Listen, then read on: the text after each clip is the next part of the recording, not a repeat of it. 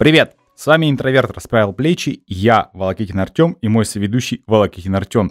Это реалити-подкаст, где мы рассказываем, как строим лучшую платформу для саморазвития, правая полушарие интроверта и откровенно делимся победами и провалами. И с вами еще я, Майрон Саев Алан.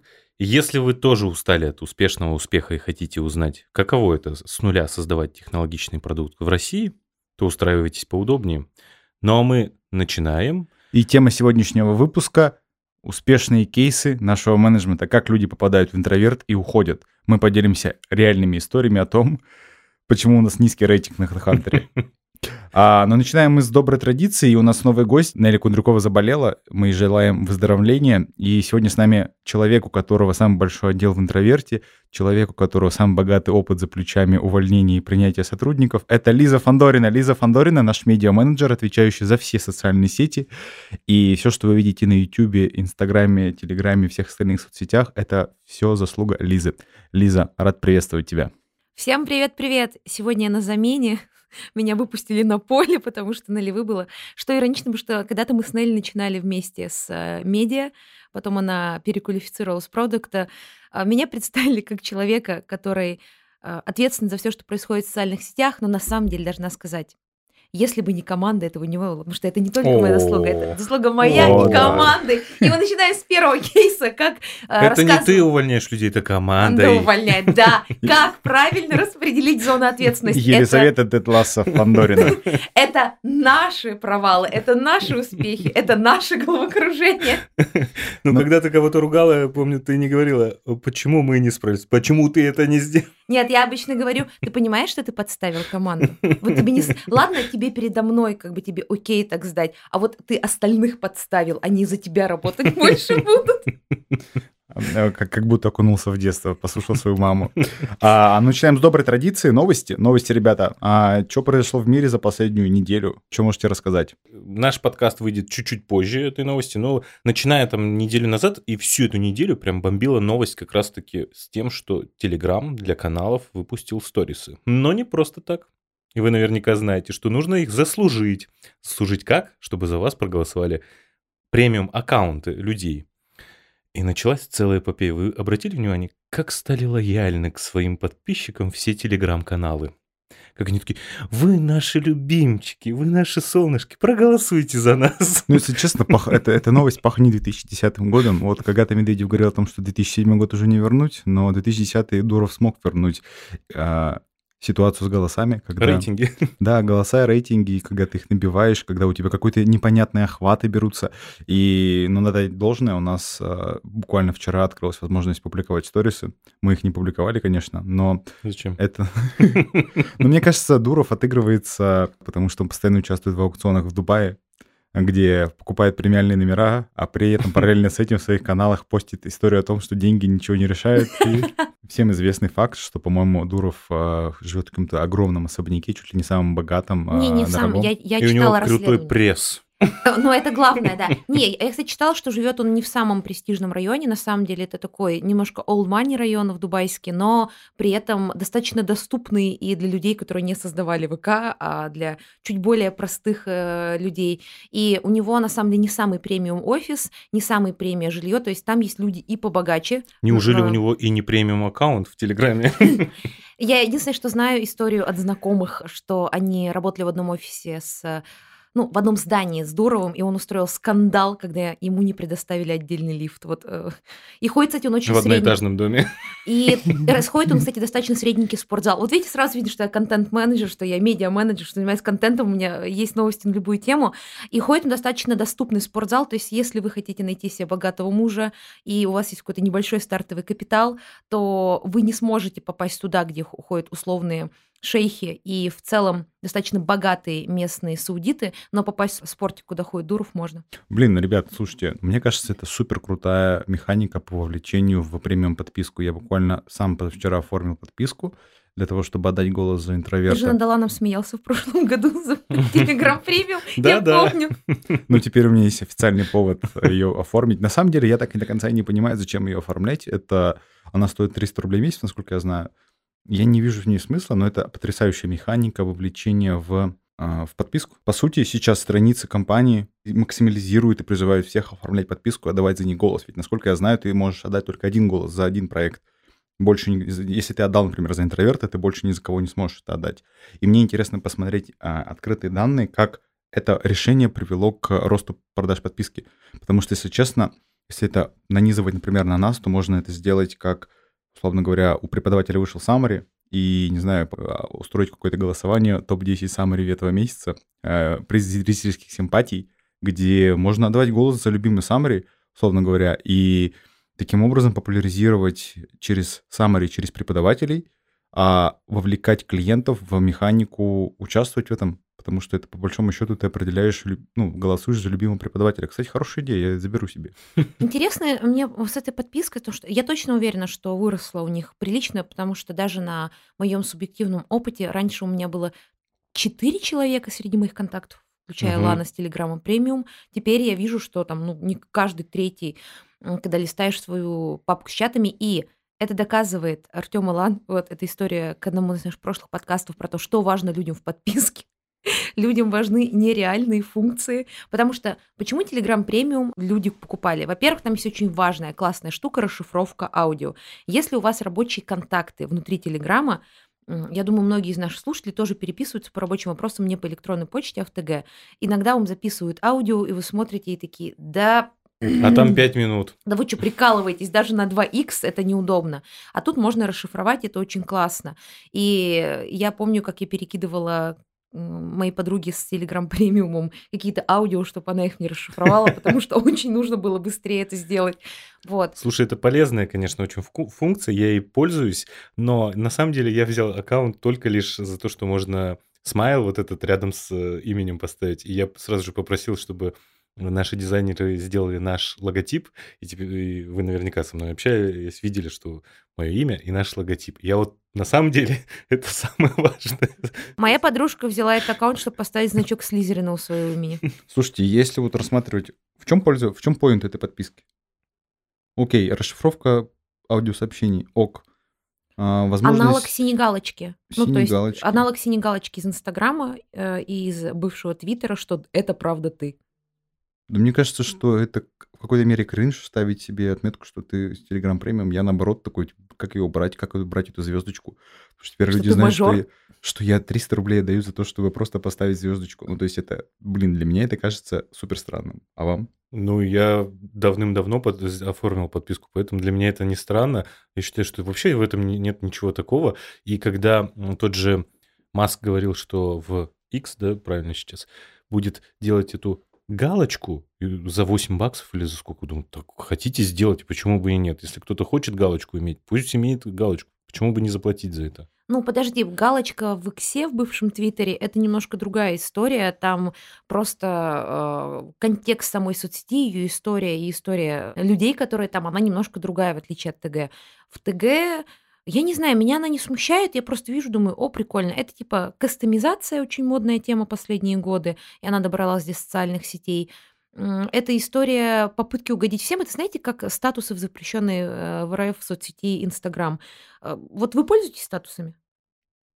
Я, если честно, не знаю, что там можно Сколько статус. людей из вашей ленты используют статус? Зайдите сейчас в Директ, и вы увидите, сколько людей, потому что они будут сверху вести. У меня ровно два человека. У меня, по-моему, один. Мне Сам кажется, он у нас общий, мы оба его знаем. Да, да, да. Да. И у тебя, значит, он тоже, Алан, должен быть. Это наш общий знакомый. Я посмотрю. Ну, там я увидела, что эти статусы делают э, часто люди, которые раскры... ну, зарабатывают на медиа, зарабатывают в том смысле, что они свои концерты объявляют, окошки на ноготочки, мастер по ноготочкам, например, так делает. То есть я вижу, там люди какие-то объявления делают, типа, я приезжаю в Москву на три дня, э, делаю ногти условно, или у меня концерт. Знаете, мне, я еще раз, я думаю, что сама концепция голосов супер крутая. Она вовлечет большое количество людей в Telegram премиум. Но суть самого Telegram премиум пустая. Она бессмысленная. То есть расшифровывать аудиосообщения, ну, это не такая супер полезная функция. Если говорить про значок, кастомизацию, тоже не такая полезная функция. Но, представляешь, они сделали так, чтобы теперь компании решали проблему по вовлечению в Telegram премиум. Если угу. ты хочешь получать дополнительные охваты, пожалуйста, популяризируй Telegram премиум, пусть люди Устраивай оформляют. конкурсы разные. А, Да. еще Telegram премиум, вот я пыталась вспомнить, что же там еще. Больше каналов, на которые можно подписаться, то есть тысяча вместо 500. Но я не знаю, у вас есть 500 каналов, на которые вы подписаны? У меня нет. Э, Как можно вообще тогда жить, если ты 500 каналов читаешь? Дальше. э, у вас 400 гивок, которые можно сохранить вместо 200. Мне кажется, у меня одна гифка сохраненная за все годы. Возможность создать 20 папок по 200 чатов каждый.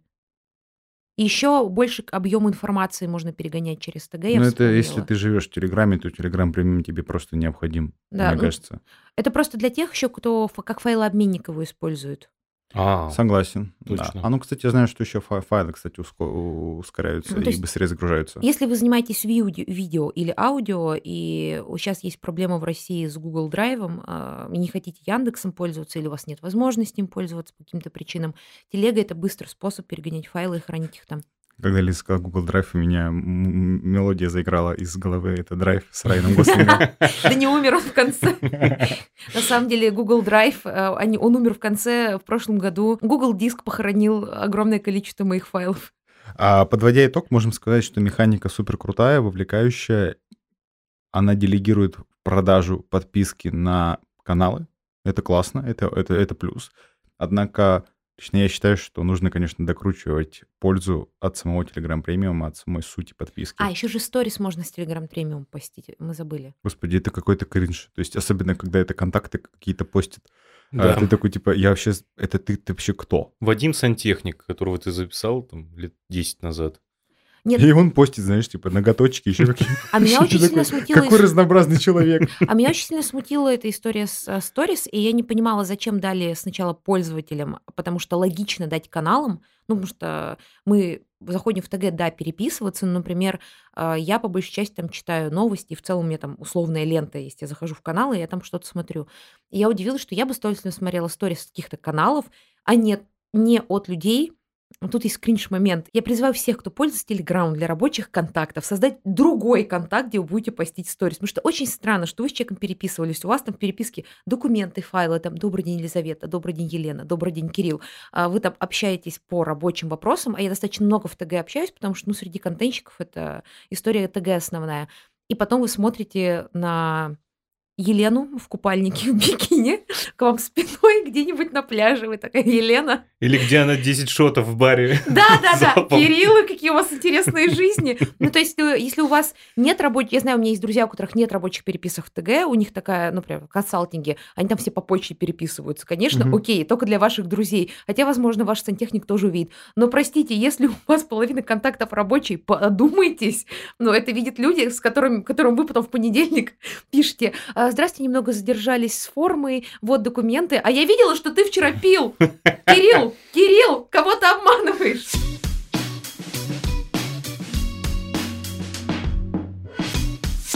К следующей новости, Лиза, Итак, друзья, что произошло? э, я немного киношник, я была киношником, как пришла сюда.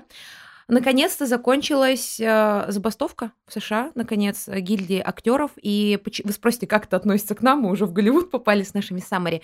Но на самом деле это важная история, потому что забастовка произошла в том числе из-за нейросетей, то, чем мы активно пользуемся, и влияние... Вот помнишь, когда ты в марте, если не ошибаюсь, пришел, и теперь я знаю благодаря подкасту, что после офиса, и сказал, все, используем соцсети, погнали! И мы такие, что, что? Кто-то из наших сотрудников, честно, вообще такой, чат GPT, чат GPG, типа, это вообще что? Кто это вообще?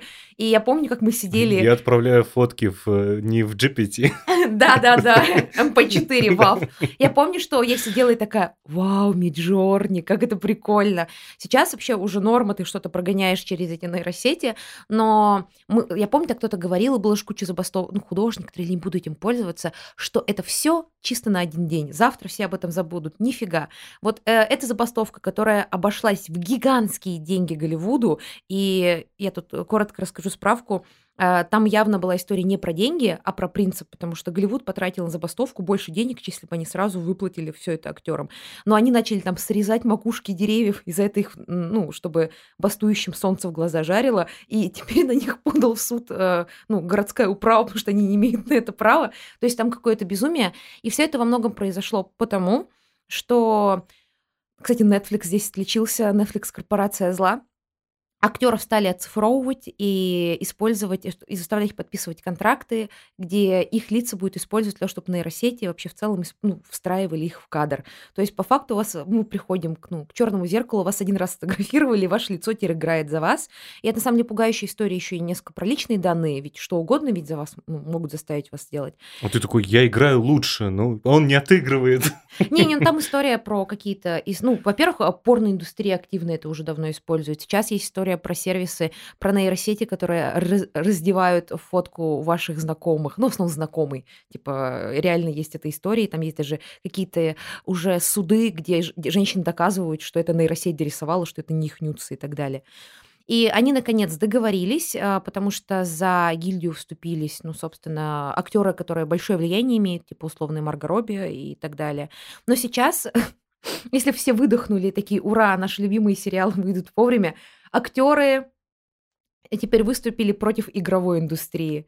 И если вам было все равно, что очень странные дела перенеслись на миллиард лет, то, друзья, если вы любите играть в компьютерные игры, Артем, смотрю на тебя, то там тоже теперь все встанет. Вообще интересно, я насколько знаю, что популярные актеры участвовали в забастовке из принципа. Они э, поддерживали начинающих актеров и тех, кто еще не так популярен, потому что основная проблема в том, что 90% а гонораров получают лишь 10% актеров. Остальную часть получает только там, супер маленькое количество людей. И эта забастовка в первую очередь про то, чтобы гарантировать работу для тех, кто только начинает карьеру. Это принцип, а, признак ну, огромной солидарности, на самом деле, меня это восхищает. По поводу игровой индустрии, слушай, если честно, в игровой индустрии давно назрел другой кризис, кризис идей. То есть основные студии, они по большому счету давно-давно придумали механики игровые 10-15 лет назад, и они их просто копируют и развивают по мере развития технологий графических и тому подобное. Я не могу сказать, что это супер классный, типа, или супер опасно для индустрии, потому что я вот недавно вышел Киберпанк Phantom Liberty, где Идрис Эльба играет, и я не думаю, что есть какая-то проблема с тем, что позвать актера. По поводу нейросети, кстати, хороший вопрос. Заменит ли они сценаристов? Если честно, мне я очень в этом сомневаюсь. Он будет помогать? Да, но это как инструмент в первую очередь. Мы буквально вчера с Анной на эту тему рассуждали вечером о том, что насколько большой риск, что реально нейросети заберут работу. Ведь это на самом деле не искусственный интеллект. Это по большому счету алгоритм, который просто выборочно ищет информацию. Мне кажется, что значение преувеличено, и люди по своей, наверное, природе любят катастрофизировать все, гиперполизировать и говорить о том, что ну все, через три года GPT, он сейчас звонить сможет. Вот а, мы в прошлом выпуске обсуждали Олега, боевого О, робота, да, да. который а, якобы может а, а, отвлекать мошенников. И Алан рассказывал, что у нас звонит сейчас отдел продаж и иногда натыкается на него. И он говорит, что первые два звонка ты такой теряешься. Потом на третий звонок ты уже сразу сходу понимаешь, что это робот. Да, То есть это... на самом деле это все равно, даже если... Вот сколько работают боты, которые звонят? Алло, здравствуйте, у вас скидка, приходите Нет, в стоматологию. здравствуйте, это Алина. Вас приглашают? Ну, то есть там прямо... Нет, знаешь, они, -чуть а, они, они, они... Вас они... не слышно. Вот, алло, алло, вас не слышно. Ты такой, да-да, алло, алло здравствуйте, ты такой, здравствуйте. И вот, вот это классный робот. Это, по-моему, Ламода, кстати, так звонит. А там есть целые, целые, у меня просто знакомые работают в этой индустрии, где они делают такие боты. Там целая история, там банки любят заказывать, много таких компаний, которые подумали, что в этом панацея. Но, согласитесь, вам тоже звонили такие звонки. Где-то на третий звонок ты уже сразу же понимаешь, что с тобой разговаривает бот. И ну, лично я люблю прикалываться. Я люблю там чуть-чуть поматериться с ним. Потому что я знаю... А подожди, фильм «Она», версия Алана. Он матерится на робота из банка. Я объясню, я объясню. Если ты какие-то прикольные диалоги делаешь и пытаешься сломать этого робота, то а, такие, как мой эм, э, знакомый, который работает в этих компаниях, они потом эти сломанные звонки переслушивают, потому что им важно настроить правильно бота.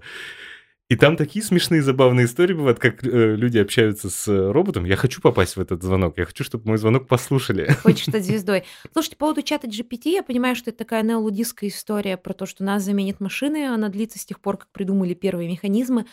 А, мне кажется, это история про то, что, да, люди потеряют работу, безусловно, достаточно много людей потеряют работу, это будет как в автостопом по галактике. Мы уволим тех, кто протирает трубки телефонов. Помните, там были вот, э, они сгрузили всех ненужных людей вот на таких, таких должностей, типа перекладыватель листочка, протиратель трубки.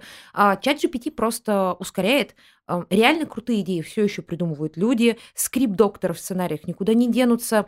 А, но исчезнут те, кто занимался ну, не тупой, но простой механической работой, той, где не надо особенно думать, и эти люди потеряют работу. Так же, как и в айтишке, как я поняла, люди тоже потеряют работу из-за чата GPT, потому что не понадобится так много джунов, которые будут вот эту, ну, как ну, я самую простую, да. самые простые вещи Низкоуровневые делать. позиции 100% а, подвергнуты сокращениям. Мне другой вопрос смущает, что я не очень верю в то, что нейросети действительно захватят мир. Особенно мы тестировали улучшение звука нейросеть, она на самом деле отвратительно работает. То есть она делает э, голос максимально неестественным. У нас была большая проблема, что мы увлеклись использованием нейросети в подкастах э, весной, и мы такие, все, пора остановиться, потому что мы на каком-то таком энтузиазме поняли, что нейросети иногда делает даже хуже. Ну, ручками проще иногда. Да, сто процентов. А еще мы использовали нейросеть, которая взгляд наводит. И человек, Я она помню, делает... даже со мной видео было, где... И она делает человеком просто, да, у которого взгляд уходит в разные стороны. Это жутко, максимально крипово выглядит. То есть, типа, ты видишь, что человек повернулся в другую сторону, но взгляд у него в камере, и ты такой, чё? Но на самом деле нейросеть — это супер крутой инструмент. А, я вот на примере художников расскажу, потому что больше всего Миджорни, наверное, я имею в виду,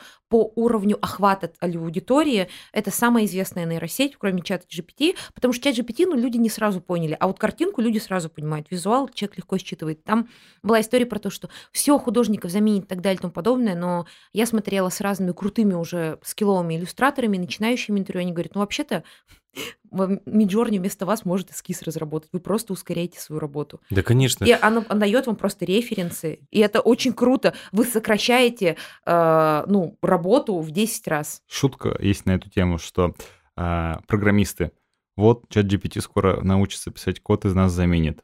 Для того, чтобы чат GPT заменил программиста, нужно правильно сформулировать задачу программисты. Тем временем мы в безопасности. Да, да, да. На самом деле я тоже не понимаю такой всеобщей боязни вокруг искусственного интеллекта. Проведем аналогию. Вам нужно э, спилить лес, да, ну, э, дрова сделать. Вот у вас был топор, сейчас вам дали пилу. Вот вам, собственно, чат GPT. Пила сама не решает, какое дерево пилить, какое дерево не пилить. Э, пила сама не пилит это дерево. Ты берешь это инструмент и спиливаешь дерево. Все. Почему искусственный интеллект заменит всех нас, да как он заменит? Да я объясняю, это на самом деле, вы сейчас, наверное, спросите, дорогие слушатели, а почему вообще вы разговариваете про чат GPT? Э, выпуск называется не нейросети и как мы улучшили. На самом деле это все про команду. Вы бы знали, какое сопротивление было у команды, у многих к нейросетям, и какой страх появляется у людей, что их заменят, особенно тех, которые на начальных позициях.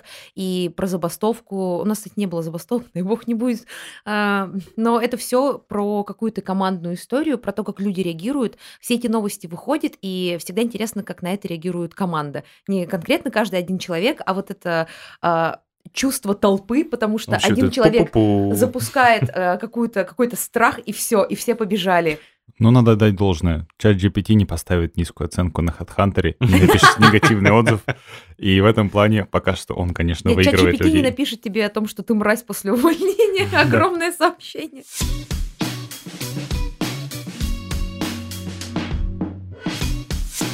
На самом деле это все шутки шутками. Ребята, давайте перейдем к историям. Кто начнет, расскажите самую криповую, кринжовую историю, которая, к сожалению, с вами приключилась в интроверте.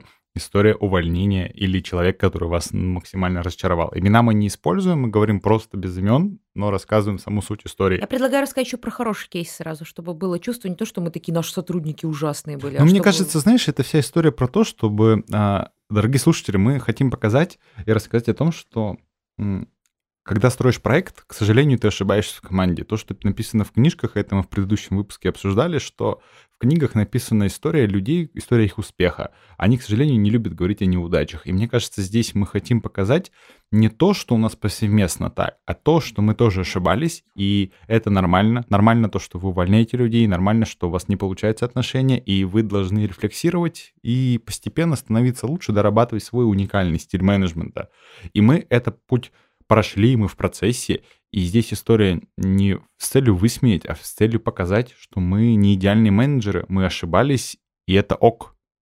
Я тут хочу добавить только то, что всегда сложно говорить о увольнениях, потому что вообще принято говорить на рынке о том, что вот у нас классная команда, у нас все так классно, а вот эти твои бывшие, их не видно.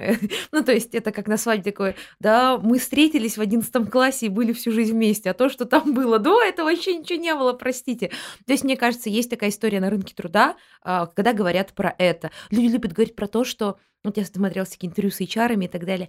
Вот как удержать сотрудника, кейсы удержания. Ну, никто не говорит, когда вам просто свинью подсунули. Или никто не говорит о том, когда у вас был реально кризисный, как у команды, как у проекта момент, и люди ушли, а кто-то с вами остался. И ты такой, я понимаю, это как уйти от, а, от парня или от девушки, которая, не знаю, алкоголизм начался. Кто-то остался и выжил с тобой, а кто-то ушел. Но сложно обвинять того человека, потому что а вдруг ты не выбрался бы из ямы. Ну, то есть люди редко говорят, когда говорят об истории команды, об истории найма, о каких-то реально стрёмных историях, где, во-первых, может быть, ты ошибся, и где реально человек тебя удивил. Вот удивил большими буквами, когда ничего не предвещало беды. Э, поэтому мы хотим сразу сказать, я всегда делаю такие триггер-ворнинги, что я очень люблю свою команду, я люблю э, всю команду интроверта. Э, иногда у нас бывает расставание с людьми, когда ты говоришь, ну, у нас разные пути, иногда такой, слава богу, мы больше не вместе. Но в целом это история про то, что не то, что все наши сотрудники были ужасными, и мы были неправы, и они были неправы. Э, как говорится, если вы с нами не работали, то ну, вам сложно судить, но то мы расскажем. Нами, то вы с нами не работали. Итак, ну давайте поговорим. Э, вообще в целом, в целом э, считается, что, я считаю, что э, софт-скиллы и работа с командой – это достаточно, достаточно моя сильная сторона как менеджера. И в целом, с учетом того, что у меня, правда, большая команда, контент делается не одним человеком, у нас Большая команда, где есть контентщики, дизайнеры, монтажеры, редакторы, текстовики. То есть, ну, команда, правда, большая, надо как-то ей управлять. Плюс здесь есть небольшой нюанс. Эта команда, ну, условно творческая, креаторская, и там нельзя всех просто загнать работать по скрипту. Ну, то есть, чтобы придумывать э, ролики на YouTube, там какие-то кринжовые штуки, надо давать какую-то определенную степень свободы человеку и мне самой себе. И поэтому нужно держать вот этот баланс, чтобы э, мы выглядели как ну, знаете, все эти тиктоки и рилсы про наша крутая редакция, наша крутая компания, там, где все такие веселые, но при этом, чтобы люди еще работали. Потому что если вы целыми днями только смеетесь, веселитесь, ну, дедлайн-то никуда не деваются. И э, у меня э, был долгий путь э, меня мой первый сотрудник был наш motion дизайнер, а, с которой я работала. Тогда, кстати, не было еще истории, что она мой сотрудник. Мы с ней были на горизонтали одной, но, но отвечала за нее все равно я. Вот, и она постоянно спрашивала меня, Лиза, а ты моя начальница? Я такая, нет, я не твоя начальница. Я такая, Лиза. Вот ей очень хотелось понять, кто, э, кому ей приходить. Но в итоге в итоге, в итоге она, я ее менеджер, э, но мы прошли с ней через очень многое. Это была большая школа для меня, и сейчас у нее она лидирует команду моушен дизайнеров нашу. Мы вдвоем с ней учились и выросли. Мой первый сотрудник, которого мне предоставили как сотрудника, это был другой контентщик, с которым мы должны были заниматься ТикТоком. Помните, ТикТок раньше в России активно был. Что это такое? да. И я тогда совершила все ошибки человека, которому дали. Э, притом я сейчас понимаю, что на самом деле у меня уже были сотрудники, я уже за них отвечала, я отвечала уже за аудио, видео, соцсети. Но тут мы прям наняли, и мне, ну, как бы я такая, вау, это я буду с ним работать. И вот те, с которыми я сотрудничала, потому что мы делали одно дело, и которых менеджерила, у нас выстроились какие-то отношения, а тут я начала просто залюбила сотрудника. Это был, ну, я, у меня был, как это такой, мам, мамкин менеджмент. Я такая, привет, как дела, что, все ли хорошо, давай вместе, я, я тебе помогу то сделать, это. Ну, не делайте так. Не делать так, во-первых, у нас сразу выстраивать границы рабочего и нерабочего. В нерабочего вы можете хорошо общаться, на работе нужно четко устраивать дедлайны и показывать, что ты как бы что-то что-то требуешь. Вот знаешь, это хороший вопрос. Погоди, но я вот считаю, что рабочая личность всегда размывается. То есть так или иначе ты проводишь треть жизни на работе. Нет, нет, нет, и я это знаю. как в личное превращается. То есть ты в любом случае лично привязываешься к сотруднику. Вот руководители подкаста которых или книги которых ты читаешь, они говорят, это вот рабочее лично нужно отделять. Я не верю в это. Как можно отделить рабочее личное? Ты постоянно через парадигму, через призму личного воспринимаешь. Если тебе говорят, задача там говно, ты такой, я чувствую личную обиду. Ну, то есть, потому что я не, не умею абстрагироваться. То есть никто в школе или в университете не преподает. У нас дисциплина разделения рабочего и личного. И это просто, знаешь, интересный тейк. Вот как ты это разделяешь? Сейчас я объясню. Я сейчас объясню. Если человек, с которым я работаю, вы знаете, что, во-первых, мы дружим, мы работаем вместе. Во-вторых, у меня есть друзья. У меня есть друзья в других отделах. Ну, то есть, вы знаете, что я, общаюсь, э, наверное, э, из... Я общаюсь с большим количеством людей в этой работе. У меня нашла здесь классных друзей. Э, мы поддерживаем отношения и видимся вне работы, тусуемся и так далее. Но если в, в обычной жизни, и я думаю, ты это поймешь сейчас, ты тоже так же делаешь, и ты, Алан, а, ты, Артем и ты, Алан, а, человек опаздывает или не выполняет обещания. Ну, типа, я такая, ну ладно, со всеми бывает. Э, если он в последний момент такой, блин, я не смогу приехать там в кино. Я такая, окей, не проблема. Если э, он не возвращает мне 50 рублей, я тоже в целом, ну, типа, ну ладно там, человек забывает, человек забывает. Ну, то есть я не говорю какие-то личные большие обиды, ну, ну ладно, ок, все бывает, все нормально. А если человек на работе регулярно опаздывает или там что-то постоянно, ну, а, какие, ну, опаздывает критически на какие-то созвоны, события и так далее. Если он на регулярной основе говорит, слушай, я не смогу это сделать, ну что вот у меня то-то и то-то случилось. Ну, то есть он мне в личной жизни может такое сказать, что он куда-то не пошел со мной. А ну, тут, конечно, у меня вопросы возникают. Не, ну, мне кажется, если в жизни ты будешь общаться с человеком, который каждый день опаздывает или, ну, не знаю, на все встречи опаздывает или постоянно... Вот ты со мной общаешься. Это другое вы не понимаете. Кстати, кстати, на этот подкаст Лиза тоже опоздала. А, так вот, знаешь, просто мне кажется, что а, лизинг стиль менеджмента — это основа личная, то есть человек должен быть лично ок, и профессионально у них все сложится, то есть это будет идеально, идеальный сотрудник вот на основе того, что ты сказала. Мне кажется, что для тебя важно, чтобы человек лично и личностно, не знаю, поведенчески он соответствовал твоей модели, и тогда, мне кажется, у тебя будет с ним супер здорово. Но вот можешь описать мне свою модель менеджмента? То есть вот кто ты, как вот, знаешь, я образ? Я считаю, моя модель менеджмента, если не опираться на всякие татуировки менеджера и так далее, ну, поэтому все мы там читали, я очень ты прочитала, такой думаешь, М, классно, а потом, когда ты, а потом есть момент, когда ты понял. Ну, мы в прошлый раз э, обсуждали. Например, есть история про синдром разбитого окна. Вы знаете, что если окно будет разбито, люди начнут мусорить, начнут мусорить, там появятся преступления и так далее. Я считаю, что на работе то же самое. Если ты разрешаешь, постоянно ну, пропускаешь какие-то мелкие вещи, которые делают все одному человеку, это перестают делать все, а потом они большие задачи пропускают. То есть, ну, вот, вот э, такие вещи ты понимаешь только, никогда ты читаешь, только когда ты с ним столкнешься. А, мой стиль менеджмента, я называю его, у меня есть инновационная технология менеджмента. Там же есть бирюзовая модель менеджмента, еще что-то. Моя модель менеджмента очень простая Коричневая. Нет, это, это, это моя модель. И мы к этому вернемся. Сейчас, итак, внимание. Я называю свою модель менеджер. Э, это Power Рейнджеры. Вот если вы смотрели Power Рейнджеров, они там все садятся каждый в своего робота. Сначала они переодеваются в блестящие костюмы, садятся в каждый в своего робота, а потом собирается в одного большого робота. И если один Power Рейнджер вылетает, его в следующем сезоне заменяют на другого.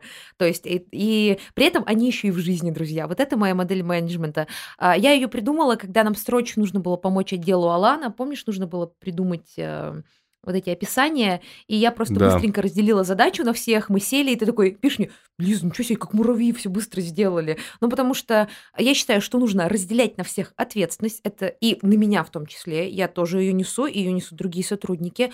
Я ставлю историю перед то, э, такую перед э, тем, что если вы помогаете коллеги, он и вам поможет. А, возможно, я перечитала Стругацких какой-то фантастики в школе. Плюс э, я считаю, что ответственность не только лично передо мной или перед менеджерами другими, но и перед всей командой. Потому что если ты задерживаешь какие-то задачи, может, связано с особенностями работы контента, SMM, медиа. А, дело в том, что у нас в одной задаче до 10 человек в цепочке. И если первый, второй человек что-то начинает задерживать, последний делает это ну, в воскресенье ночью. Окей. Okay. А какие вещи ты не прощаешь? А я не прощаю... Ой, сейчас расскажу мой любимый кейс. Два любимых кейса. Я не прощаю равнодушие. Равнодушие к работе, равнодушие э, к коллегам, равнодушие к задачам. Это не значит, что необходимо бегать на все корпоративы и быть со всеми вот в таком близком э, связи и так далее. Есть сотрудники, и часто это сотрудники, которые там дизайнеры и, ну, в моей сфере, дизайнеры, монтажеры и так далее – которые не очень общительные. Им просто тяжело высиживать зоны. Я такая, окей, вот вы услышали свои 10 минут инфы, все, идите, делайте. А, но я не терплю равнодушие, когда, не, когда происходит какой-то форс-мажор, а у нас в контенте часто бывают форс-мажоры. Возможно, мы плохо работаем, но на самом деле а, бывают ситуации, когда что-то надо экстренно выпустить, что-то произошло, или что-то произошло, и вы не можете больше этого выпустить и так далее. И я не терплю равнодушие, когда люди не предлагают идеи, когда считают, что можно отсидеться. Но моя ну, работа нашего дела построена на двух вещах. Первое – это креативность, второе – это дедлайны. То есть нужно быть креативным, инициативным и выполнять все вовремя и четко. Да, можно подвинуть что-то и другое, но если вы одному не соответствуете, вы, скорее всего, с нами в команде не проживете. Слушай, ну вот, наверное, знаешь, этот американские а, писатели по лидерству тебе бы сказали, послушай, равнодушие, ты должна... Э, чтобы человек не был равнодушным, ты должна это купить. Так вот, просто почему сотрудник должен быть неравнодушным? Ведь это же просто работа. Потому что а, конкретно в моем отделе это не просто работа, мы, мы креаторская команда, вы здесь занимаетесь творчеством, да, мы и про деньги не забываем, но Здесь э, работают люди, которые горят идеей интроверта, горят идеей вот нашей какой-то миссии. Не зря же все эту миссию придумывают. И если вам это не нравится, ну идите придумывайте рекламу для холодильников. Знаешь, Там мне интересно гореть. было, вот если бы тебя нанимали в отряд самоубийц и смотрели бы твое личное дело, как бы они писали, какими прилагательными они бы писали? Ее стиль менеджмента — это опоздала на, опоздала на сбор в самолете, поэтому на высадке не погибла. Ну, типа, знаешь, там, окей, первая характеристика не терпит равнодушия, вторая. Ну, я, если отряд самоубийц, мне очень нравится, что мы почему-то мой отдел приравняли к отряду самоубийц, ну ладно. А, я думаю, что мой стиль менеджмента — это никакого индивидуализма, это всегда командная коллективная работа, я всегда за нее топлю.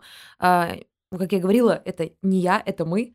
Второе — это нужно идти нестандартное решение, как Baldur's Gate. Если сильный противник, закидайте, столкните его с пропасти.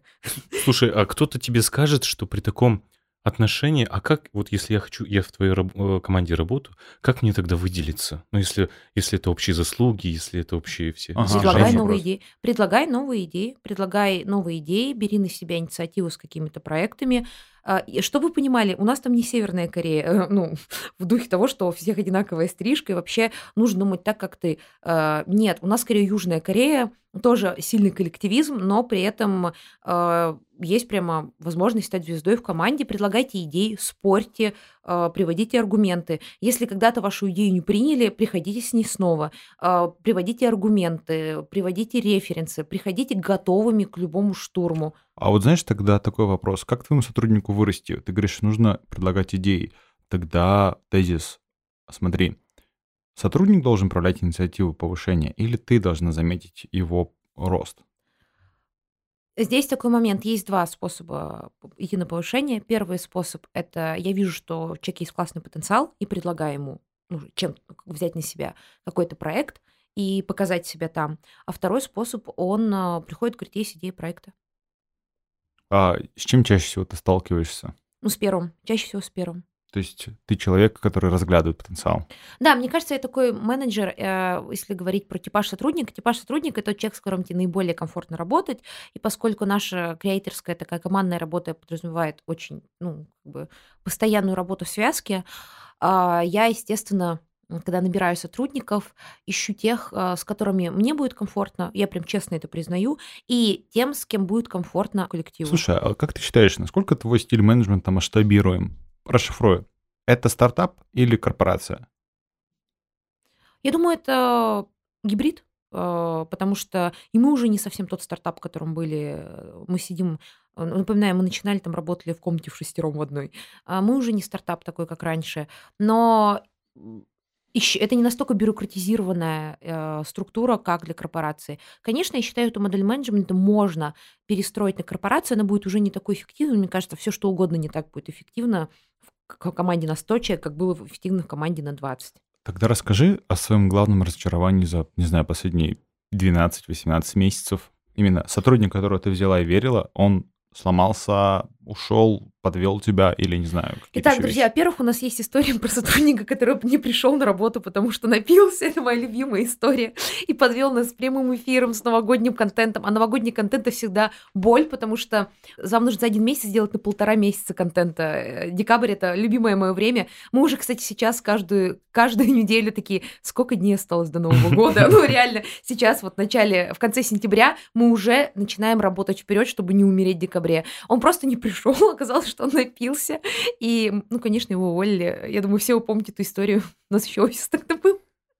Сейчас мне, смешно. Но мне не казалось, что это тот сотрудник, из-за которого ты прям переживала. Мне кажется, у всех не, есть не, мы в карьере не, то, не переживали, личный... это был шок. Просто я с таким никогда нигде не сталкивалась, чтобы человек просто взял, напился и не выполнил свои обязанности. Э, окей, это кринжовая история, а история разочарования, история, знаешь, любви разбитого сердца. Смотрите, ну разбитого сердца нет, все сотрудники, которые, вот знаете, с которыми я планирую до конца смерти работать, как говорится, и в счастье, и в радости, и так далее, они все еще, слава богу, и я надеюсь, будут со мной. Э, я понимаю, что эта работа не конец, э, не состоит из всей жизни. Для меня работа значит многое, и я хотела бы, чтобы на работе со мной были приятные люди, с которыми мы уже, знаете, друг друга так хорошо знаем, что мы в команде. Вот я просто еще даже не кричу Power Rangers собираемся, я просто встаю и тоже типа уже все, робот собрался. Мы друг друга понимаем прекрасно, и нам комфортно, классно с друг другом работать. И я знаю, что я там ухожу в отпуск или заболела, что, ну, типа, не сгорит команда, пока меня нет. Они не подожгут себя, как, знаете, бывает, сотрудники делают,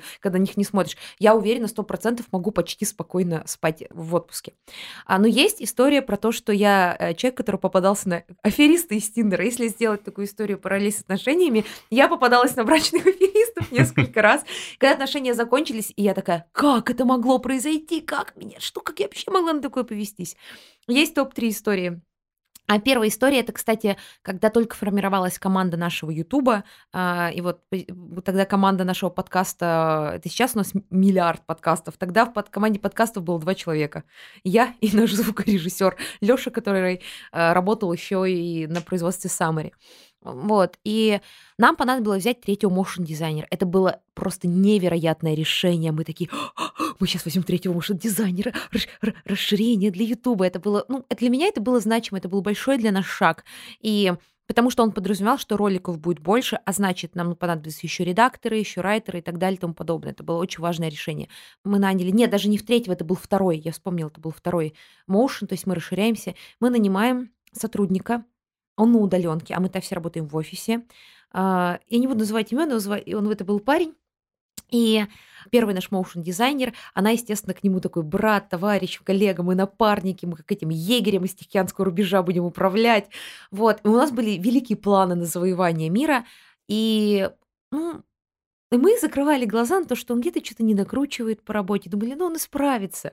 Ну вот этот менеджер. Он же работает в такой классной компании. Да, мы справится. такие, ну он сейчас подтянется. Мы-то по себе судили, потому что наш первый моушен дизайнер Оля, она человек-машина. Вот реально человек-машина. Это человек, который будет э, делать... А еще, еще аргумент, что ну мне тоже было в самом начале непросто. Мне тоже, мне нужна была тогда поддержка. Да, да, да. И мы такие, ну мы его поддержим, все будет хорошо, сейчас мы покажем, как правильно. И он просто тут не доделал, там не доделал, здесь какой-то косяк невероятный. А потом все заканчивают тем, что он просто не выходит на связь у нас выход ролика, а его просто нет. Мы пишем ему в Инстаграме, в Телеграме, названием, а человек просто а это еще одни связь. из первых сотрудников, которые на удаленке Да, работали. да, да, да. А тогда, в принципе, не было, ну, не было нормы, что так много людей работает на удаленке. Мы все, конечно, просто атаческая паника.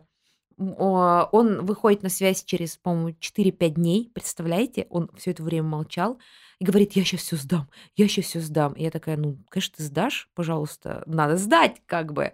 И он снова пропадает.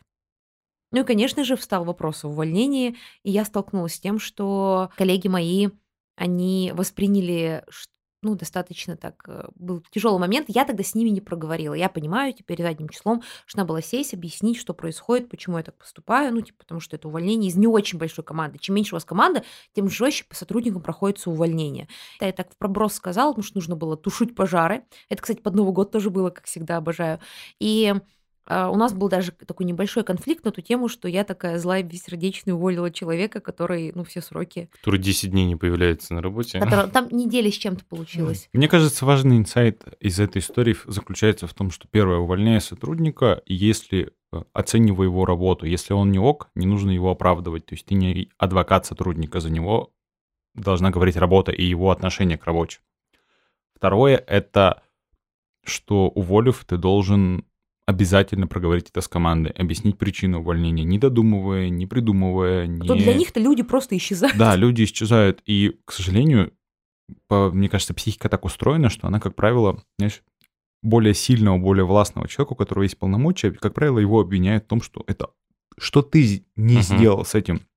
То есть, типа, ты же мог, не знаю, предусмотреть, ты же мог найти общий язык и тому подобное. И мне кажется, что ловушка всех начинающих руководителей кроется в том, что ты думаешь, что ты не ок, когда сотрудник так работает. Когда он не отвечает, не выходит на связь, ты думаешь, что я сделал не так. Как у тебя сейчас? Вот если такая ситуация происходит... Ситуация повторилась. Так. В этом мае. Мы очень сильно снова расширили команду моушенов, потому что YouTube растет наш прекрасный. Была, была какая-то черная дыра на ХХ весной. А, помните, очень долго закрывала. То есть мы наняли третьего моушена буквально за три недели, за месяц а, в ноябре-декабре 22 года. А тут я искала двух новых моушенов месяца четыре. Ну, то есть я не знаю, что было с рынком в этот момент, но и реально одно тестовое хуже другого, одно собеседование кринжовее другого. Э, то есть там вообще, мне кажется, нужен отдельный выпуск э, кринжовые собеседования. Вот. И я наняла прекрасную девушку, супер классное портфолио, супер классный опыт работы, реально вот э, супер классная тестовая. Мы смотрим и там вот ну как бы просто какая-то звезда. И она была фанаткой нашего проекта. Она такая, боже, я так люблю ваш проект, я вас всех обожаю, все остальное. И казалось, ну это идеальный матч. Человек по хардам подходит, по скиллам она была нормальная, общалась с нами классно, э, обожает проект. Ну, конечно, надо брать, хорошие сапоги надо брать. А первый э, ролик все хорошо сдался, а, все было нормально. А, Причем она успела даже на мини-корпоратив попасть, там тоже со всеми нормально общалась, все окей. И тут она говорит мне, она на удаленке тоже работала, что ей надо ехать в Москву, что там по каким-то делам и такая, да ради бога. У меня позиция как менеджера, если вы хотите работать из Антарктиды с пингвинами или с Арктиками, где пингвины, если у вас работает интернет, вы выходите на созвон и сдаете вовремя работу, где хотите, хоть на фрегате. Вот, мне все равно. И, ну, только те, кто ко мне на съемку надо ездить, им надо находиться когда-то в городе. Вот, я говорю, конечно, ради бога. Она говорит, мне вот нужно взять на полдня отгул. Ну, а у нас такая договоренность, что вы можете взять на полдня отгул, если вы сдадите работу вовремя. Ну, вот если вы, вот как вы решите, так и сделаете. Я говорю, хорошо, только ты должна сдать в это время. И если ты все сдашь, вот, ну, примешь правки, ну, уходи пораньше. Ты просто, получается, ну, там, раньше встанешь или вечером доработаешь. Твоя ответственность. Типа, мы не детский сад, мы не в школе. И дальше начинается очень долгий. Э, это на самом деле была такая, знаете, а, постмодерновый спектакль, э, теледрама, где она исчезала, никому не отвечала, присылала нам ролик кусками в качестве Моторола 3000, которая снимала когда-то. А, там происходит, мы все были в таком шоке, что мы просто созваниваемся в час ночи с другими сотрудниками, которые завязаны на эту задачу, и а, моя коллега такая, ну ладно, я пойду пиво открою. Ну, в смысле, а что делать-то уже пятница? Пятница, ночь, пятница, суббота, час ночи, у нас не готов материал, мы выходить завтра. Там не то, что мы правки не внесли, а она должна была сдать типа в 11 утра в пятницу. А не то, что правки, ну, типа, правки не сны, а так еще же есть звукорежиссер с этим роликом. Мы пишем звукорежиссеру, просто такие, о, Дима такой, конечно, все, я посижу, только скажите, во сколько я могу из дома выйти, во сколько она пришлет. Она пишет там спустя огромное количество времени, типа, я пришлю в 11, но, естественно, она прислать не в 11 субботы, ролик оказывается у звукорежиссера на руках в 6 часов вечера, и он целый день не выходит из дома а она нас кормит завтраками и обещаниями. Я просто сдерживаю себя максимально, что она должна сдать, и потом мы уже попрощаемся. Не надо сейчас спугивать эту последнюю вспышку, попытку сдать все. Но она, кстати, нормально сделала ролик справедливости для просто... Есть просто два, два стула, это либо сделать плохо, либо не сделать ему вообще. И я, конечно, уже не испытывала столько эмоций, как в первый раз, но я, конечно, сразу решила, все, мы с этим сотрудником прощаемся, там как раз тестовый месяц был у человека, и а, я поговорила с командой, они такие, ну да-да. Так самое главное, последний, последний вишенка на торте было то, что она, в отличие от первого сотрудника, от того парня, эта девочка еще и обвинила всех в своем завале, что меня добило. Он говорит, я отправила монтажера типа три часа назад там. Я, на самом деле, мне редактор вовремя надписи не проверила. И я просто прошу, Дима, пришли мне, пожалуйста, скриншот, когда тебе был прислан ролик. Это, и пришли, типа, редакторы. И я такая, ты думаешь, я не могу написать редактору, монтажеру? Во-первых, они тут просто работают со времен динозавров, оба эти человека. Ты работаешь четвертую неделю. Но вот каким надо быть человеком, чтобы ну, попытаться слить на старых сотрудников свою вину? Безответственным. Ну, тупым, простите. Я считаю, что это тупое. Меня больше выписало то, что она считает, что я настолько тупая, что я не могу запросить такие вещи, как скрин переписки, либо просто на словах спросить. Так там даже была другая история. Почему она меня еще убила? Она начала продавать мне историю про то, что у меня сломался интернет, компьютер, та-та-та, там, не знаю, просто смерч снес Подмосковье, в котором она жила. В это же время, внимание, мы ходили на общий корпоратив, и мы взаимно подписались друг на друга в Инстаграме. Я в ночь, короче, у нее была ночь четверга на пятницу, чтобы это доделать, я открываю а, в пятницу сторис, и там сторис я гуляю по Москве. И в субботу утром. И я такая, а потом она мне пишет, что она якобы все уже отправила, мне соврали редактор и монтажер, с которым я работаю миллиард лет. И я такая, ты считаешь меня настолько тупой, что я по сторис твоим не пойму, что ты протусовалась в то время, когда ты должна была делать работу? Но в смысле, серьезно? Ладно, ты не сделала работу. Ну, все бывает. Может, там человек депрессия, еще что-то. Почему люди работу не делают?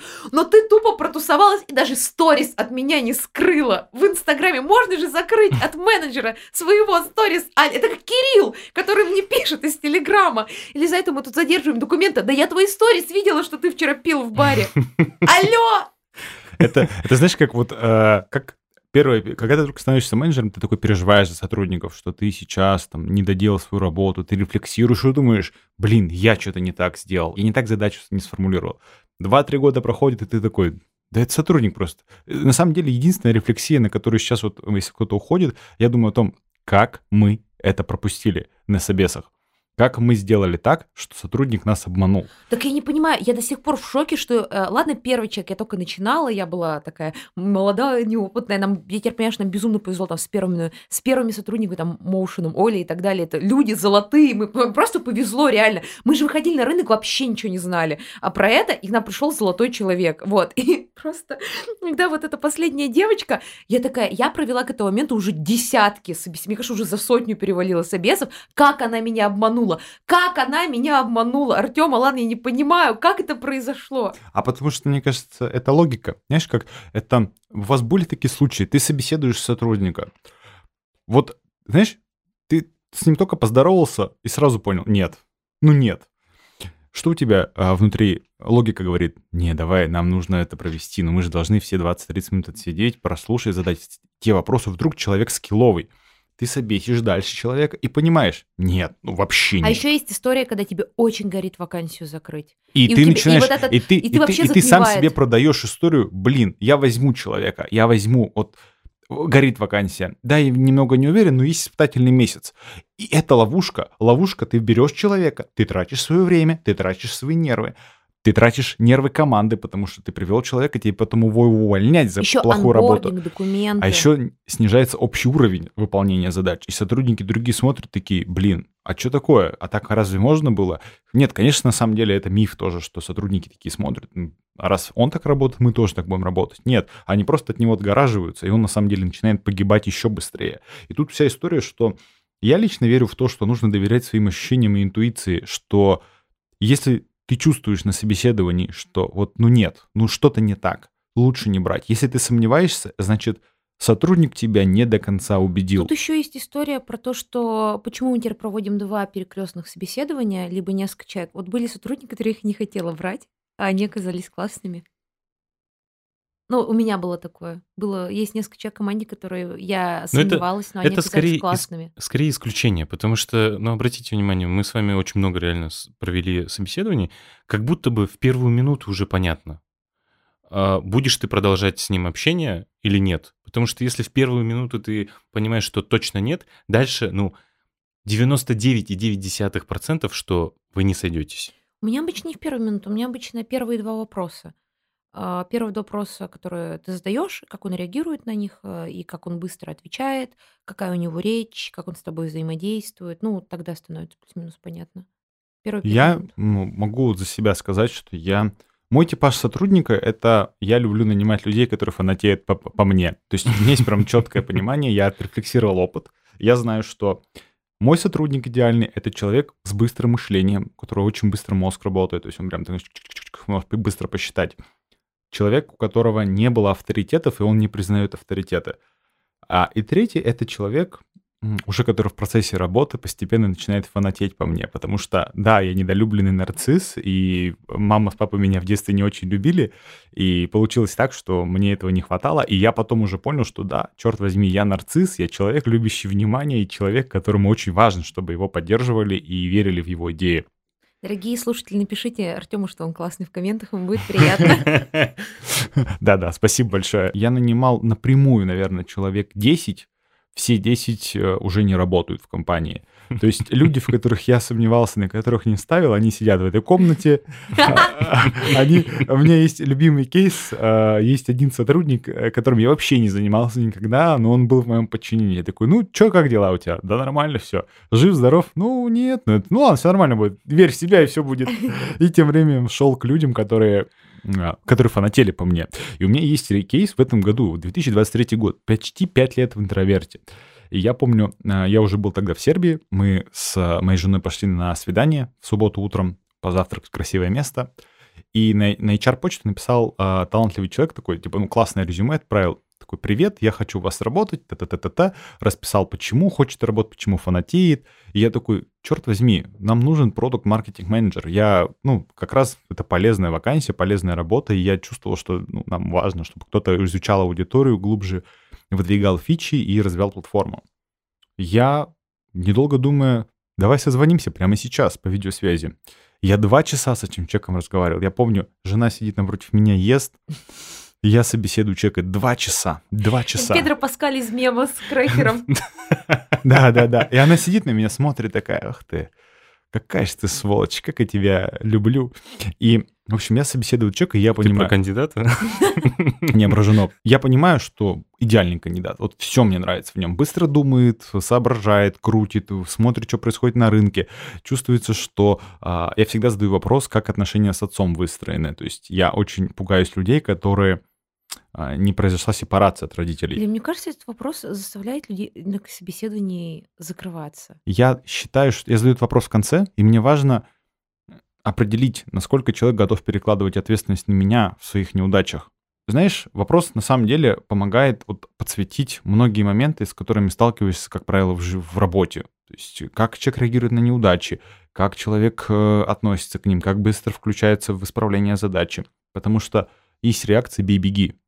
А есть еще третье, это цепеней. Цепенеют люди. И вот я очень не люблю, когда люди цепенеют. Мне кажется, это бездействие. Лучше действовать. И я нанял этого человека. А она проработала 8 месяцев. 8 месяцев. Она 8 проработала? Да, да, 8 месяцев она Да, проработала. Вау, я думала максимум 4, если честно. Вот. И, как правило, про сотрудников, которых нанимаю я, потом все говорят, а это все, чем он занимается? Чем этот человек занимается? Я такой, да как, чем? Вот же он делает дела. И все постоянно мне дают негативную обратную связь на этих моих любимчиков. Да, есть у меня любимчики, сотрудники. Это А, не мы. Это не они, да. Это не Алан, не А- Лиза. Это А не ты вспомни, просто эти любимчики обычно говорят, Артем, ничего себе! Вау, как это круто! В это время мы сидим с этими лицами. Э, Наша реакция, типа, это не не цепенеть, не бежать, а... э, Что, как это делать? Да, да, да. э, И Да. Нелли, секунду, и моя любимая Нелли, которая уже начинает задачи ставить параллельно в телефоне в ютреке. Я, которая сижу и такая, сколько, как- сколько нам понадобится людей, типа, и все остальное, да. Да, вы просто... А Артем такой, ну давайте, ка- такая классная идея, все остальное. Мы в это время уже одной рукой пытаемся начать задачу эту сделать.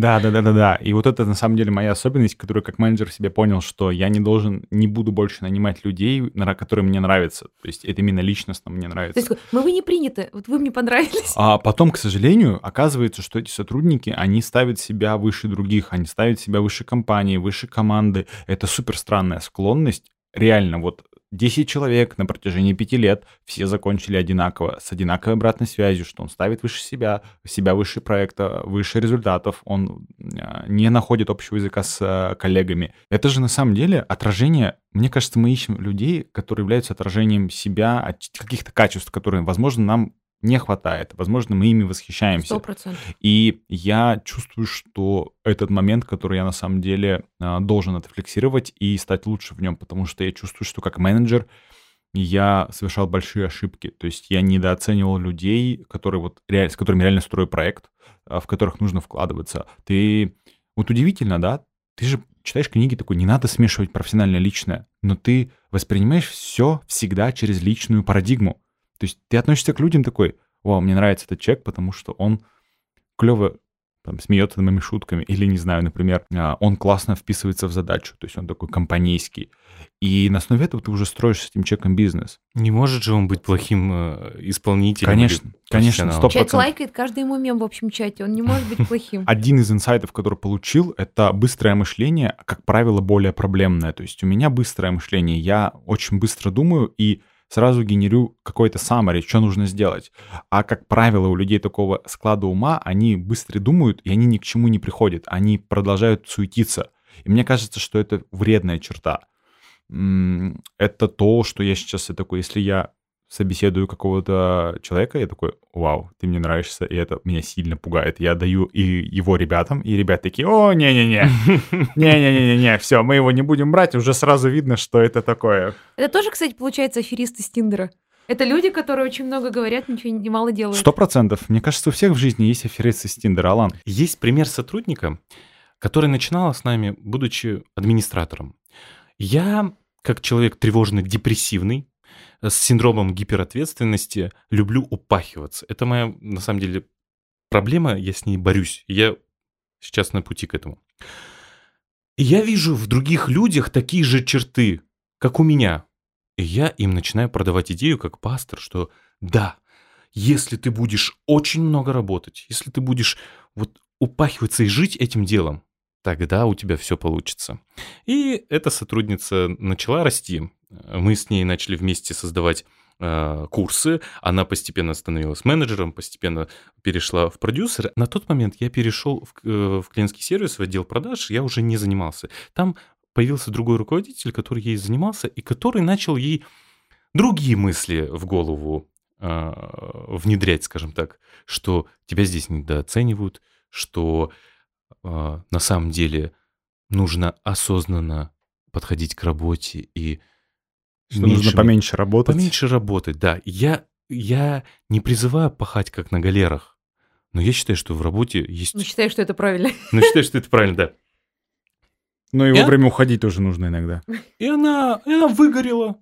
Она на, на фоне этого всего, что я ей одно говорил, а в начале карьеры очень важно, как тебя поставят, так ты и будешь двигаться. Я ей как руководитель одно говорил, а здесь наускивал или другой руководитель. Она выгорела и сказала, что я больше не могу в этом участвовать, я ухожу. Я очень сильно воспринял тогда это на личное, потому что э, к человеку очень сильно привязался, как к младшей сестре, и у нее могло все получаться, прошло уже сколько, два или три года, она могла достичь больших да высот. год прошел. Точно. Год прошел, ладно. Точно, точно. Ну, это у нас год за три. И она уволилась. Это на самом деле для меня очень э, такая больная история. Вторая история похожая на самом деле. И э, мы также вместе много работали. Я помню, помните эти моменты, когда нам нужно было срочно... А вторая история, ты нанял этого человека уже после увольнения первой, да? Н- не после, во время того, как она работала. А, Вероника. Ну, она же с нами А-а-а. работает, я могу рассказать о Веронике. А-а-а. Вероника молодец, тоже с тревожно-депрессивным расстройством, тоже э, ставит во главу угла работу, да Вероника с нами очень давно. Я помню еще в старом-старом офисе она сидела в коридоре за другим столом. Ну, даже не с нами, а за отдельным столом. И типа теперь она с нами работает на... Да, и мне нравится ее история, потому что она вместе с нами также, она поняла, что э, работая, ну вот по моим, по моим лекалам, что если ты много работаешь, много прикладываешь усилий, несмотря на то вообще э, талантливый ты условно как Месси, или ты просто пахарь как Роналду, как аналогия с футболом, ты все равно добьешься.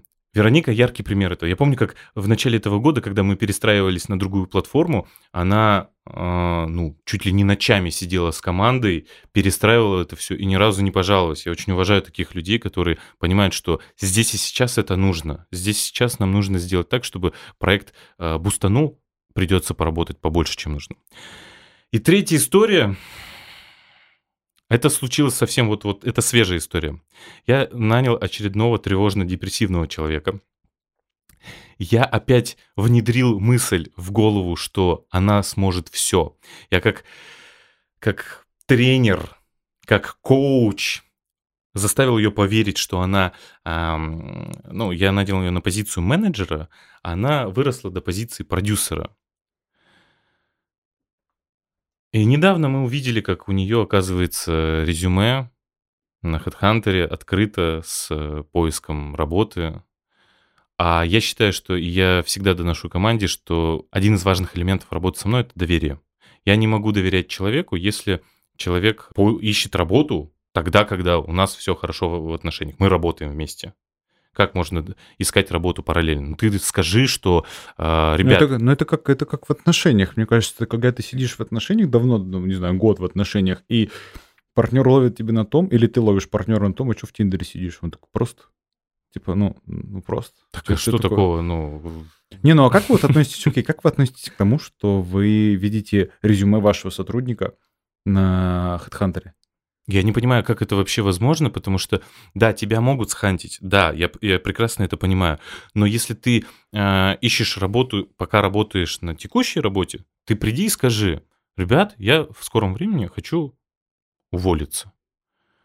Ну, то есть подойди по-человечески об этом э, объясни. А если ты просто так вот с нами работаешь и говоришь, да, мы планируешь, говоришь о каких-то, мы это сделаем, мы то, то есть сам инициативу проявляешь, а параллельно ищешь работу, ну это...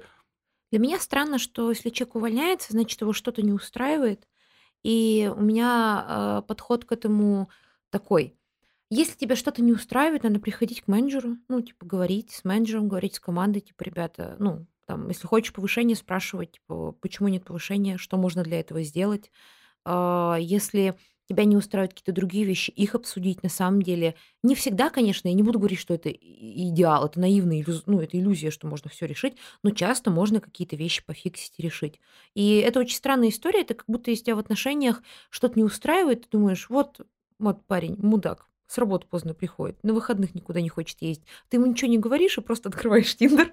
Зачем обсуждать проблемы? Можно просто свалить неожиданно. И не... Но это, это такая странная ситуация, когда человек что-то не устраивает, а он молчит, думая, что второй что-то заметит, ну, менеджер, человек другой в команде. Часто бывает неудовольствие от того, что ты... Я видела в команде кучу раз, э, ну, ловила эту историю, что человеку не устраивал его напарник по работе, коллега ближайший, с которым ближайшие задачи его связывают, и он, конечно же, что он делал? Ничего не говорил ему. Зачем? Можно просто обижаться, надуваться. И я тоже так, конечно, делала когда-то и ничего не решать. И потом это все накапливается, и он уходит. Я считаю, что э, любая работа это история про большое решение, что ты, как взрослый человек, решаешь, остаешься тут или нет. Мне кажется, знаете... Или будьте хитрее, простите, если вы решили по-крысиному свалить с конторы, ну так напишите на HR-почту нужной компании. Не открывайте на ХХ.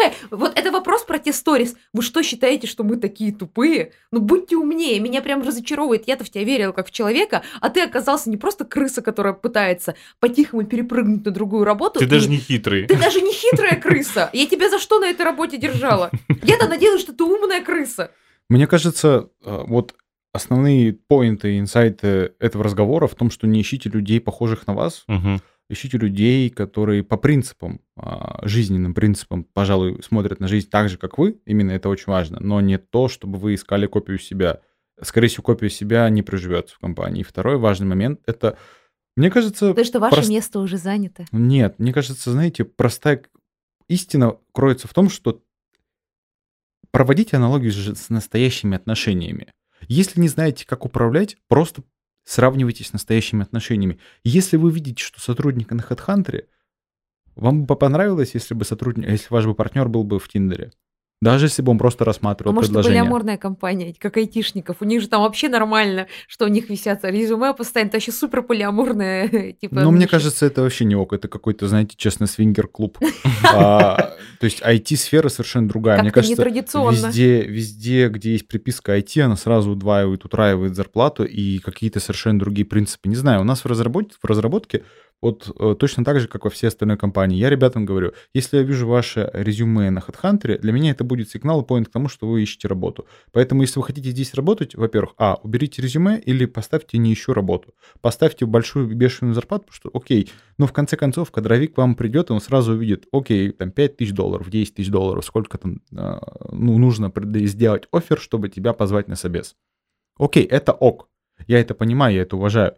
Но историю, когда ты рассматриваешь предложение, для меня кажется диким. И всегда я лично сейчас руководствуюсь не какими-то крутыми правилами менеджмента, а тем, что вот лично, вот в компании с друзьями или в отношениях с партнером, мне бы это было бы ок или нет. То есть если человек меня подвел, подводит постоянно, я не могу на него положиться, лично меня бы это устраивало или нет. Да, Лиз, ты на самом деле правильно сказал, нужно разговаривать. Вот смотри, я на этой неделе, я знаю, что у тебя был момент шантажа, когда сотрудник тебя шантажировал, типа, «А, повысь мне зарплату. Лиза говорит, погоди, ну, презентация есть, тогда я ухожу.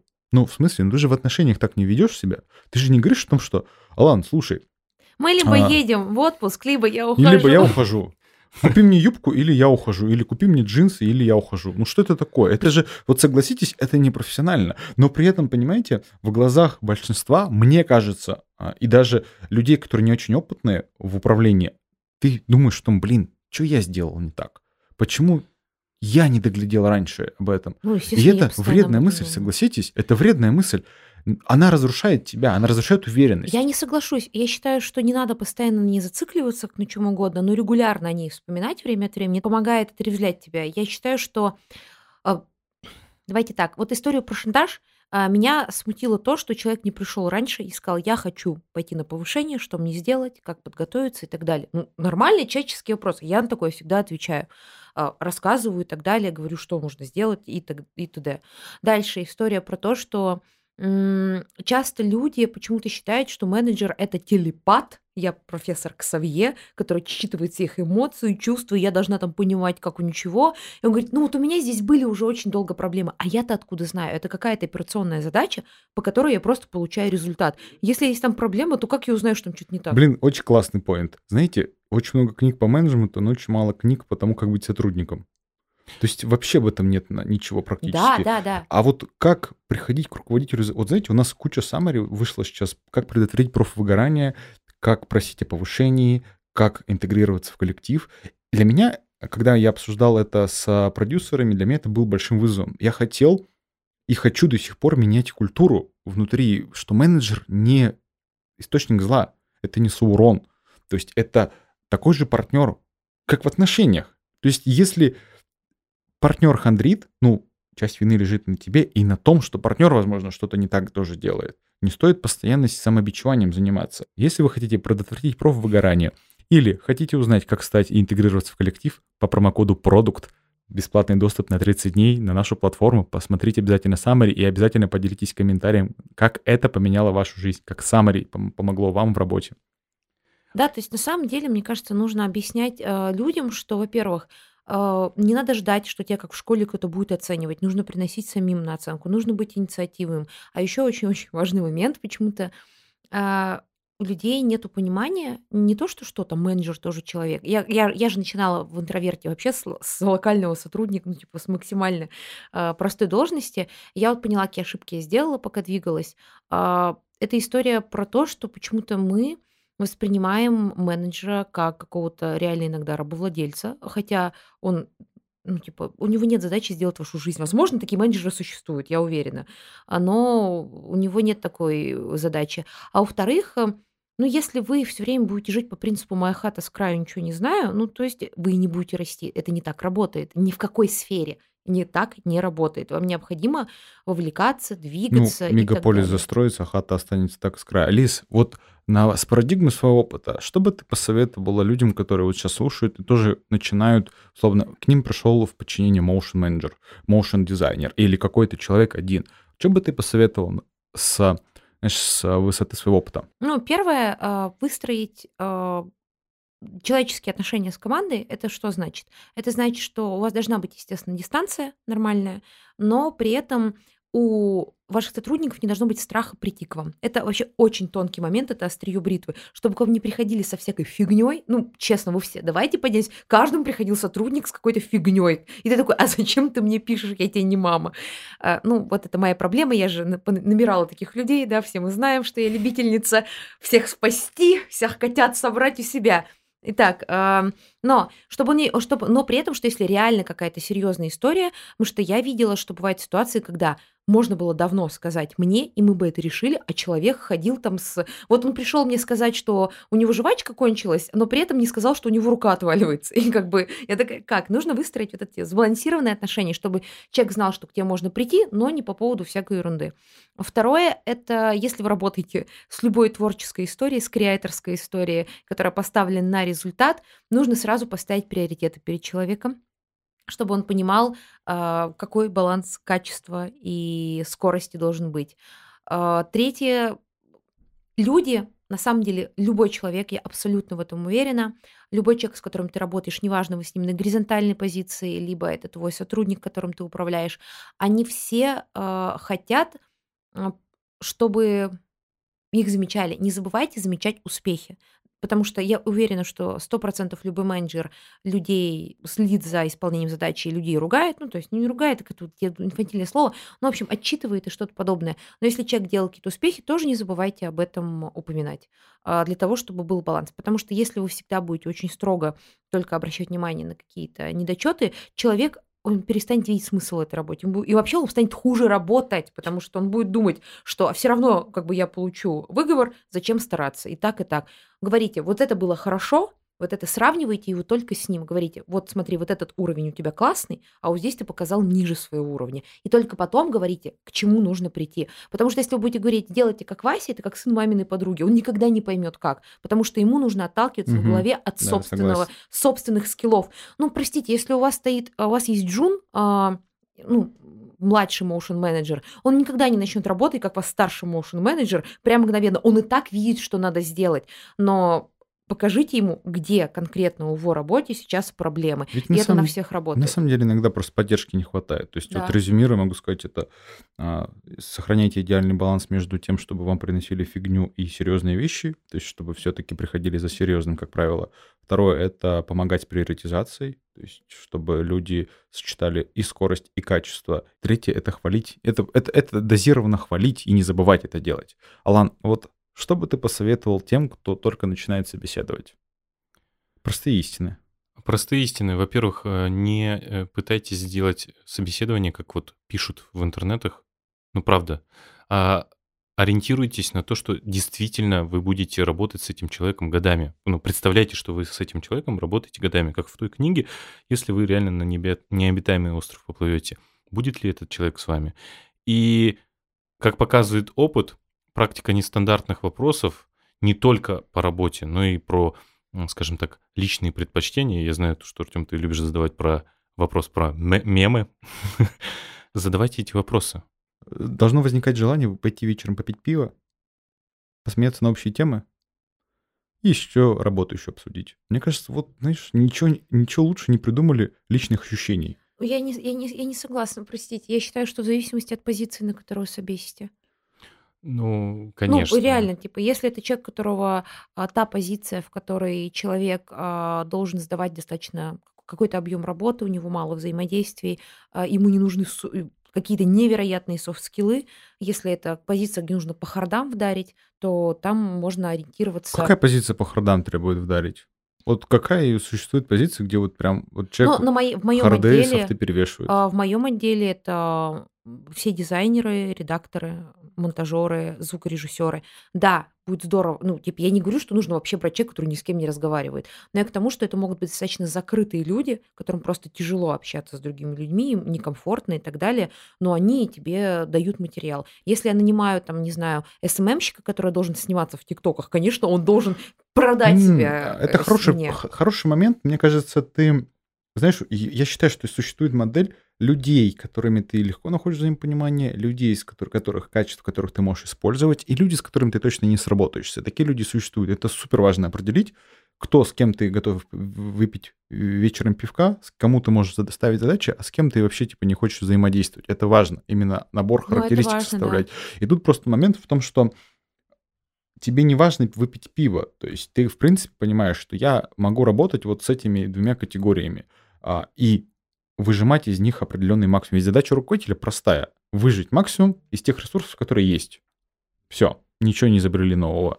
И а, мой, мой опыт подсказывает, что люди, с которыми ты поплывешь далеко, на которых можно положиться, это если ты с ними можешь обсудить мемы, поражать над стендапом и, условно говоря, не знаю, обсудить зажили были какие-то вещи простые. Да поспорить про политику, Артем. В том числе. Давайте, в том числе. В том числе, в том числе. То есть вот и я встречал менеджеров, которые говорят, мне наплевать на личные качества человека, мне важно, что он профессионально составляет себя. И, как правило, эти люди сами очень плохие менеджеры, потому что у них нет не сформирована философия. А философия очень простая. Я набираю людей, с которыми мне просто с которыми я, по крайней мере, не буду спорить по моментам постоянно каким-то, а окей, дискутировать профессионально. То есть он может сказать, блин, мне это не очень нравится, окей, давай переделаем. Просто тут момент в том, что я, я верю в то, что не существует профессии, где не требуются софты. Ее не существует. Всегда везде требуются софты. И тут вопрос, какие софты тебе ок, какие не ок. Лично для меня, как для SEO, важно, что я хочу работать с людьми, с которыми я могу обсудить что-то простое, простые вещи какие-то, условно, что покушать, что, что сделать, что произошло вчера, что произойдет завтра. Это моя позиция, просто основываясь на том пятилетнем опыте и неудачном опыте, бэкграунде. Как-то так. Для меня очень важно, чтобы человек вписался в команду. Ну, то есть я представляю, какая у меня команда, как они делают результаты, и давайте так, у вас, когда есть команда, вы понимаете, что у каждого какого-то более-менее сильного сотрудника или у каждой команды отдельно есть свои особенности. И нужно их учитывать. Вы не можете всех переделать под одну гребенку. Так или иначе, у каждого сотрудника, если это маленькая команда или у подкомандных подразделений, есть особенности. Нужно понимать. Вот это у нас А-класс, они такие, вот это Б-класс, они такие, вот эти чуть потормознее, но делают быстрее, вот эти быстро хватаются, надо их там подогнать, что-то подобное. И я при, начинаю думать, насколько э, человек впишется. Потому что если вы четко знаете, что человек не впишется, то и он сам работать нормально не будет. Как ты правильно сказала, они от него отгородятся. Создадут чат без этого человека отдельно. А если ты скажешь, ну а что вы его не берете? И без тебя. И они будут, ну как бы, задача будет через него проходить. Ну, что-то будет пролетать мимо него. Это никакой командной работы не сложит. Знаешь, мне кажется, что идеально... Вот мне кажется, ты супер крутой менеджер. И вот знаешь, супер крутой менеджер — это Тед Ласса. Вот я недавно начал смотреть сериал, и я понял, что это, это на самом деле это книжка по так менеджменту. они же не выиграли в итоге. А, а там суть, в принципе, не в этом. Суть в том, что он объединил людей, и менеджер э, в первую очередь должен это делать. Но самый лучший руководитель, которого я вот знаю из фильмов, это Майкл Скотт. Майкл Скотт может работать с любым человеком, выжимать из него максимум, кроме Тоби. А, ну, даже из Тоби он что-то умудряется выжимать. То есть мне кажется, что менеджер — это про то, чтобы создать коллектив как систему, которая несет результат. А в конечном счете, насколько я знаю, потом Тед Ласса, они выигрывают э, чемпионат там, через несколько сезонов. То есть он создал систему, команду, которая будет нести системно, постоянно на дистанции результат. А Майкл Скотт в моменте умеет выжить максимум. Нравится, что Майкл Скотт может сам не работать, но команда у него работает. Ведь это на самом деле гениально. Там же потом показывается, что приходят другие руководители, они не могут выжить ничего из этого. То есть команда настолько разнородная. Это же умение собрать, а, знаете, как из простых каких-то инструментов. Из грязи из, и палок. Да, из говна и палок собрать какой-то рабочий... Я сказала грязь, чтобы из, из... не говорить говно, Артем все равно произнес. А, да, из э, говна и палок собрать рабочий механизм. Это талант руководителя. Поэтому мне кажется, что здесь важно для себя понимать, твой стиль руководитель или менеджер. И если менеджер, то какой, какая у тебя философия? Ведь на самом деле Тед Ласса, вы все смотрели, да, его? Да. Там история про то, что человек очень гибко подстраивается под индивидуальные особенности и э, стачивает всех. Но это еще, кстати, всех. обратная история. А, я вот сколько общалась с нашими другими менеджерами, мы обсуждаем же постоянно, что в командах происходит. А, я хочу сказать, что э, у меня хорошо это вроде получается, но это очень ресурсозатратная история. Мне кажется, э, ну, это не, не универсальная история, только если вам подходит. Я, в принципе, очень люблю людей. Я люблю поболтать. Тот человек, который может из бомжом на поболтать, мне интересно. Вот я тот человек, который в плацкарте сидит с каким-то чуваком, какие-то сидит вот этот дед, который мне рассказывает, как они в 57-м ездили на Алтай, я такая, о, прикольно. Я послушаю. Э, я постоянно... Со мной таксисты. Мне, я вот сейчас, кстати, ехала, мне опять таксист рассказывал историю своей жизни. Я вот такой человек. Мне, в принципе, интересно. Я очень редко принасыщаюсь этим. И реально такая, все, давайте остановимся. Но я понимаю, что вот этот уровень эмпатичности, который, ну, так получилось во мне есть, он не у всех есть. Точно так же, как я, например, в отличие от, знаете, Нелли, дорогие слушатели, Нелли король концентрации, королева концентрации. Ее ничего. Вот рядом будет взрываться дом Нелли. Еще одну задачу поставлю доделать. Я в шоке. Меня отвлекает все птичка пролетела за 3 километра, я такая, а? Вот, и, типа, я над этим работаю. Я, мне кажется, такая история вот эта, пози... ну, Тед Ласса и Майкл Скотт, эта история не для всех. Она не всем, так же, как мне никогда не стать, как Нелли Нео, который уходит в матрицу задач. Почему? Мне кажется, что в плане нет. У тебя уникальный стиль менеджмента. Я не говорю, что ты как Тед Ласса. Я Но говорю, я при этом, понимаешь, я просто стараюсь с каждым больше поболтать. менеджер. Да, и так есть, ты менеджер. Ты, это, посмотри Тед Ласса, он со всеми разговаривает. Просто у всех стили, у вас mm. стили разные, но именно, знаешь, суть что как будто mm. вот вы с одной планеты менеджеров. То есть просто у вас другой стиль общения. Здесь моя судьба будет как, повеселее, как, чем как, как, как говорится, как говорится, язык любви другой. Язык любви другой. Вот. Но я просто считаю, что на самом деле эффективный менеджмент – это когда ты видишь в сотрудниках людей. Не то, что ты готов там, знаете, э, все за них делать и так далее, но ты видишь, что это не просто функция, что там человек. И там, где можно, ты относишься по-человечески. Не надо, конечно, все за него делать и так далее, вот как меня косило в это.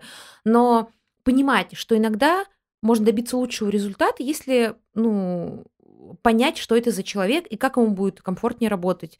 Не превращаться в обслугу своих сотрудников, но понимать, что иногда всех по одну гребенку грести невозможно. И понимать, что нужно менять вот эту историю. Быть гибче, и тогда вы будете как эффективный Power Ranger собираться. Кто-то синий рейнджер, кто-то черный, кто-то желтый рейнджер, кто-то розовый рейнджер. Нужно понимать, где какой рейнджер уместен. Я тут добавлю, на самом деле, ко всему тому, что ты сказал, и ты, Артем, сказал, то, что а, это еще игра в обе стороны.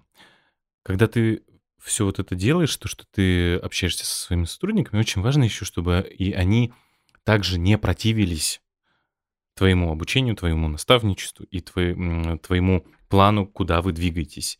И когда они не противятся, все получается. Так хорошо. надо просто набирать. Э, это сейчас не то, что я такая, так надо вообще. Ну, надо, надо нормально. Не, я просто считаю, что нужно нанимать взрослых людей. Э, человеку может быть 30 лет, он может быть инфантильным, может быть 20, он может быть зрелым. Нам просто кажется, мне кажется, первый шаг, кстати, по хантингу крутому Артем, ну вот мы что обсуждали, люди должны быть зрелые. Они могут быть и в 18 лет уже взрослые, такие понимающие жизнь, а могут и в 30 быть вот такими, которые перекладывают всю ответственность на других. Это абстрактное понятие зрелость. Мне кажется, а зрелость в... Что такое зрелость? Мне кажется, это определенный долгий уровень, знаешь, как отношение к каким-то ситуациям. Это есть, опыт. Это опыт, да. Ну, то есть, типа, зрелость — это опыт. Что такое опыт? Опыт — это количество прошлых ситуаций, которые ты можешь проанализировать. То есть, в конечном счете, что такое опыт? И мне кажется, что тут зрелость — это оно больше, знаешь, как к личному относится, но на самом деле это касается опыта. А что такое опыт? Профессиональный или личный опыт? Жизненный.